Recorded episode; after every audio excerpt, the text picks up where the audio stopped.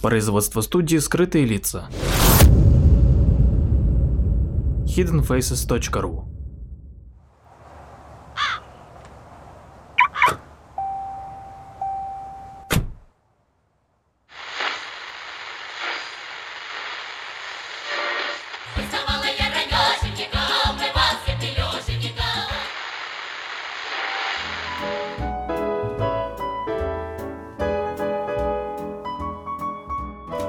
Добрый день, мои дорогие слушатели. Это Павел Эйлер, передача Эйлер в России, подкаст студии «Скрытые лица» и наш звукорежиссер Анна Ловчева.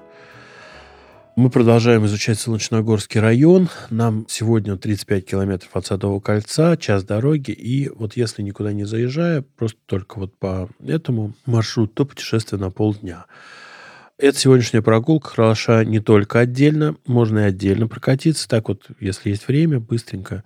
Или по дороге, например, в Питер можно съездить. Или ожидая, например, кого-то, приехали в Шереметьево и кого-то ждете, есть там час, можно прокатиться, посмотреть. Можно объединить с передачей номер 73. Это где мы изучали Солнечногорск можно объединить с прогулкой номер 74, где мы изучали второе Чашниково и окрестности Солнечногорска, а также можно объединить, например, с прогулкой по Дмитровскому району. Это номер 15. Первый наш пункт – это прекрасное Чашниково. В прошлой передаче рассказывал про второе Чашниково, которое чуть подальше от Москвы, а вот это первое.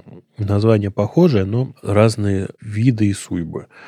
Вот это Чашниково, оно совсем недалеко от МКАДа. Едем, надеюсь, без пробок. Еще раз напоминаю, что очень большие пробки при выезде из Москвы по этому шоссе и очень много камер скорости. Вот тоже будьте аккуратны. Нам надо быть внимательным. Свернуть нам надо с Ленинградского шоссе на Шереметьевское шоссе.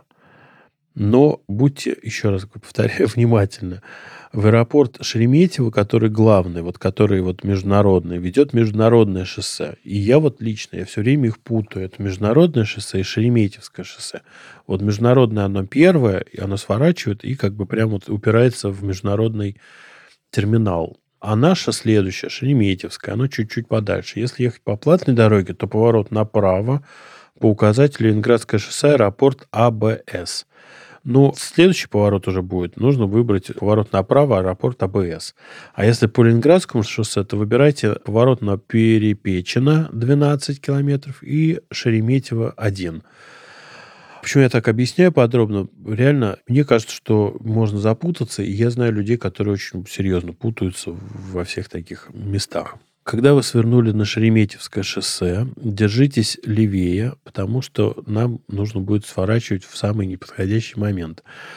Значит, едете, едете, едете, будет большой огромный указатель, где кроме разных направлений, относящихся к аэропорту, там парковки терминала, будет стрелка налево, на которой написано «Лобня перепечена». Вот держитесь левее, и ровно там такой поперек шоссе будет такой модный черно-красный мост, там новопостроенный слева будет терминал, еще что-то. И прямо вот перед этим мостом поворот налево.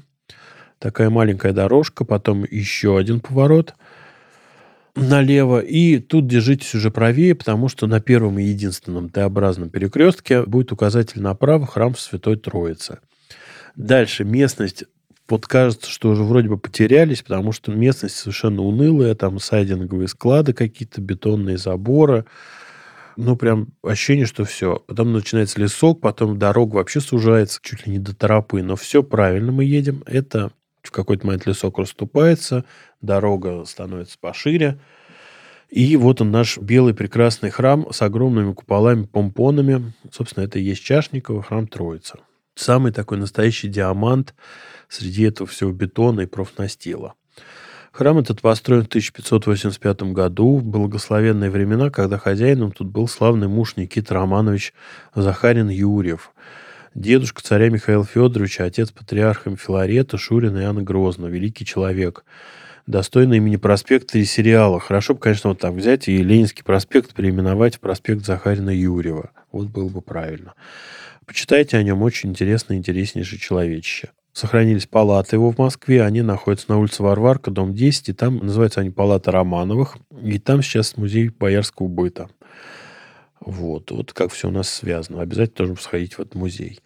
Значит, в конце 17 века этим местом владеет Лев Кириллович Нарышкин, дядя императора Петра I, весьма яркий представитель российской государственной элиты 17-18 века. Лев Кириллович реконструирует этот храм, сделав ряд перестроек. Нарышкин меняет стиль храма на барокко и, естественно, нарышкинское. Появляется колокольня, та, что пристроена к храму шатровая, вот вы ее увидите. Возводится закомары с барочными раковинами, расширяются окна и так далее. И храм приобретает тот вид, которым до нас дошел. В 1895 году архитектор Александр Афанасьевич Латков, такой мастер церковной и гражданской архитектуры в стиле русского возрождения, возводит краснокирпичную колокольню. Вот она перед вами, она прям рядом с храмом стоит, такая высокая красная. Еще рядом, прямо за храмом, со стороны севера, возводит там церковно-приходскую школу. Я про нее чуть позже немножечко ну, не расскажу, она просто там за высоким забором, к сожалению, закрыта, как школа. Храм этот не закрывался никогда. Вот, то есть, вот как его построили в 1585 году, так он работал, работал, служит и не закрывается. Но, к сожалению, внутри какого-то там 16 века и 17 и 18 как-то не очень много сохранилось.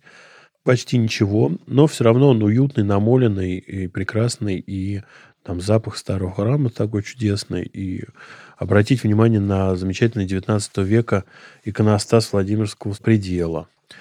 Рядом с храмом, вот я как говорил, старинный дом с северной части – он тоже красного кирпича. Это вот церковно-приходская школа, тоже построена Александром Афанасьевичем Латковым.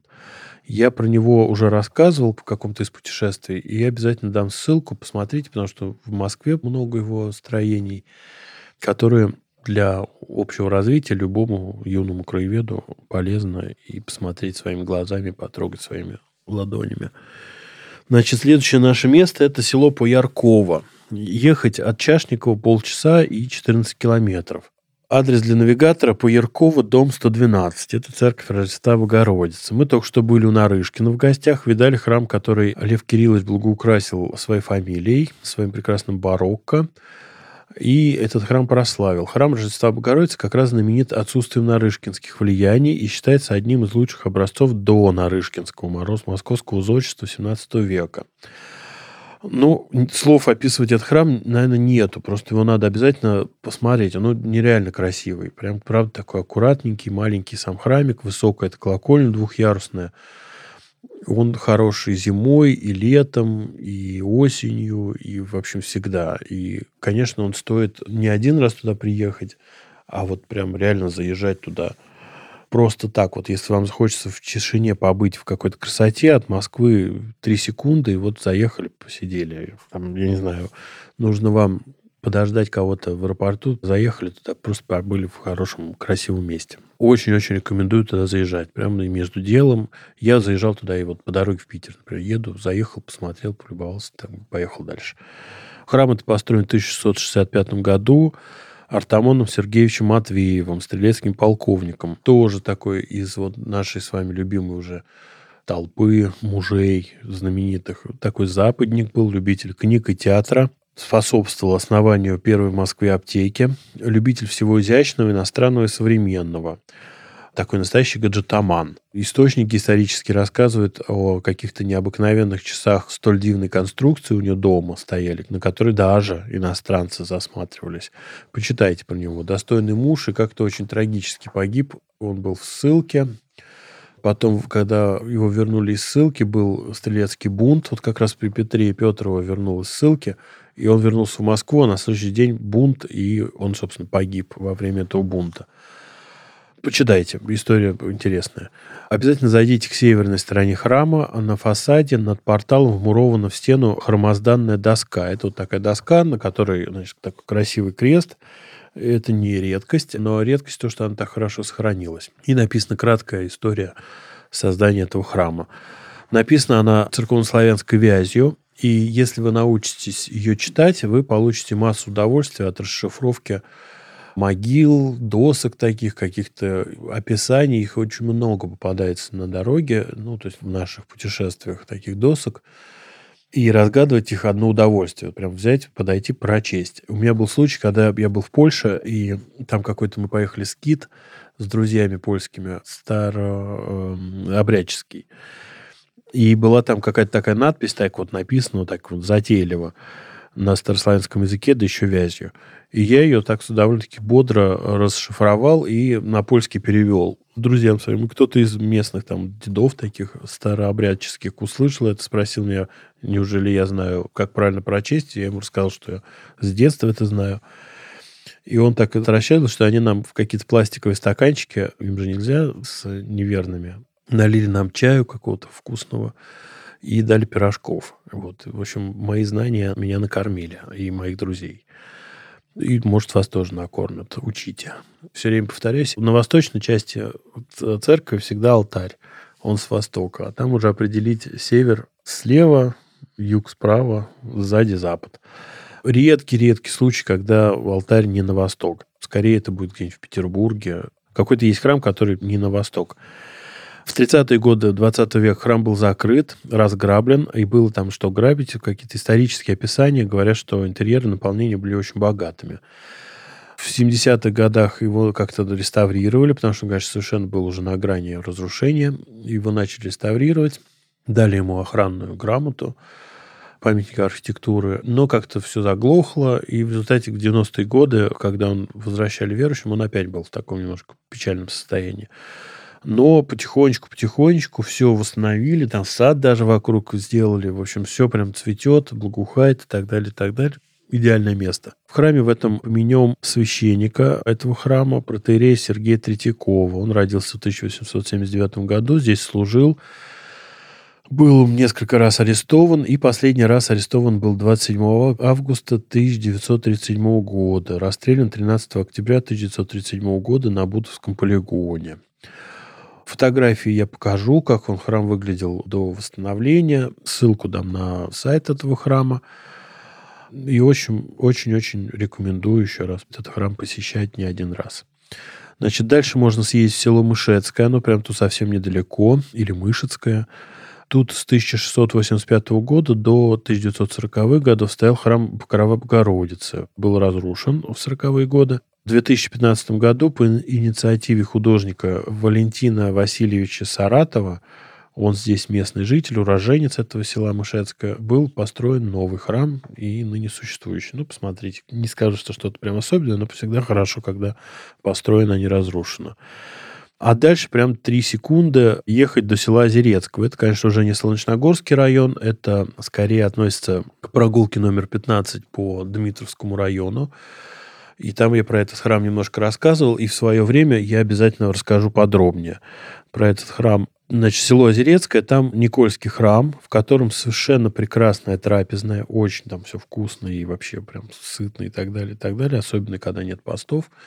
Шикарные пирожки, всякий квас, там всякая, в общем, всякая всячина и прочее, прочее в самом храме замечательные росписи самого моего любимого иконописца Александра Лавданского. И на росписи этого храма повезло и мне подержать кисти. Не твердой рукой моей проведена была кривая полоса белил, граница между фресками и убрусами, несомненно, украшающая интерьер этого замечательного храма. Если хотите возвращаться в Москву, а хотите, можно проехаться по Дмитровскому району. Это прогулка номер 15. По своему опыту знаю, что вот эти два храма, там, типа часа три на их нужно. А дальше целый день свободный, можно совершенно спокойно уехать далеко и гулять дальше. Вот, до новых встреч, до свидания.